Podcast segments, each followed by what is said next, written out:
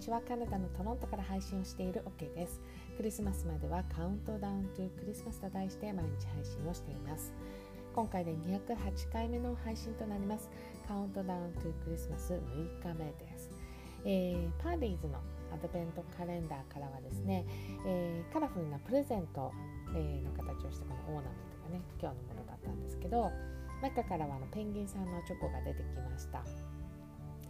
でこのパーティーズのアドベントカレンダーって、まあ、オーナメントの形をしててでこれはまあツリーに飾ってるっていう話をね、えー、そういう話もしたと思います。で、えー、ちょうどあのそのオーナメントを飾っている様子っていうのも動画でね、えー、ツイッターの方にアップしたと思うんですけどで思ったのが、あの例えば下の方に飾ってるオーナメントとかは全然問題ないんだけど上の方に飾ったオーナメントって結構探すの大変だなと思ってっていうのも今日はあの6日目のやつが結構上の方だったんですね。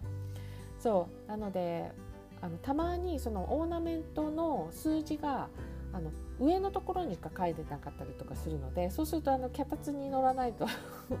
見えないよっていうね話もあってまああのそれもね楽しいっちゃ楽しい作業かもしれないですよね。でそう Countdown to Christmas 始めてからですね、えー、今年はそのオーナメント探しっていうのが毎日朝の日課になってます。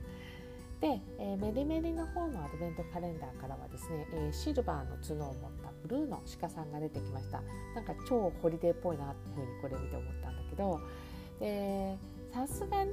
まあ、うちの庭には来ないですけれどもあのトロントにじゃあ鹿がいるのかって言ったらそういう話であればいます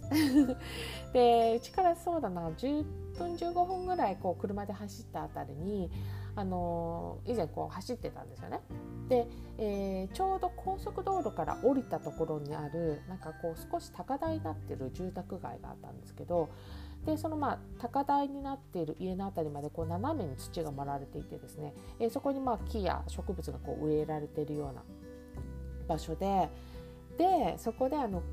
鹿の家族が食事しているところに遭遇したことがあるんですよね。でむっちゃこう斜めになってるし 下はビュンビュン車は通ってたりするんですけどそうそんなところにま鹿がいたんでねあのびっくりして二度見したっていうね。でトロントってやっぱりあのカナダの中でも一応大きな都市だったりするからじゃあ日本と比べた時に東京のど真ん中とかで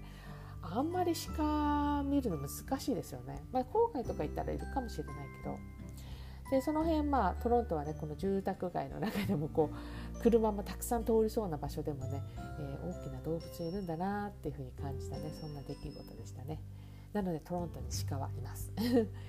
でそんな6日目のアドベントカレンダーから出てきたこの鹿さんもですねウィンターワンダーランドに、えー、加えたいと思います。206回目の配信はカウントダウントゥクリスマス6日目のお話をさせていただきました。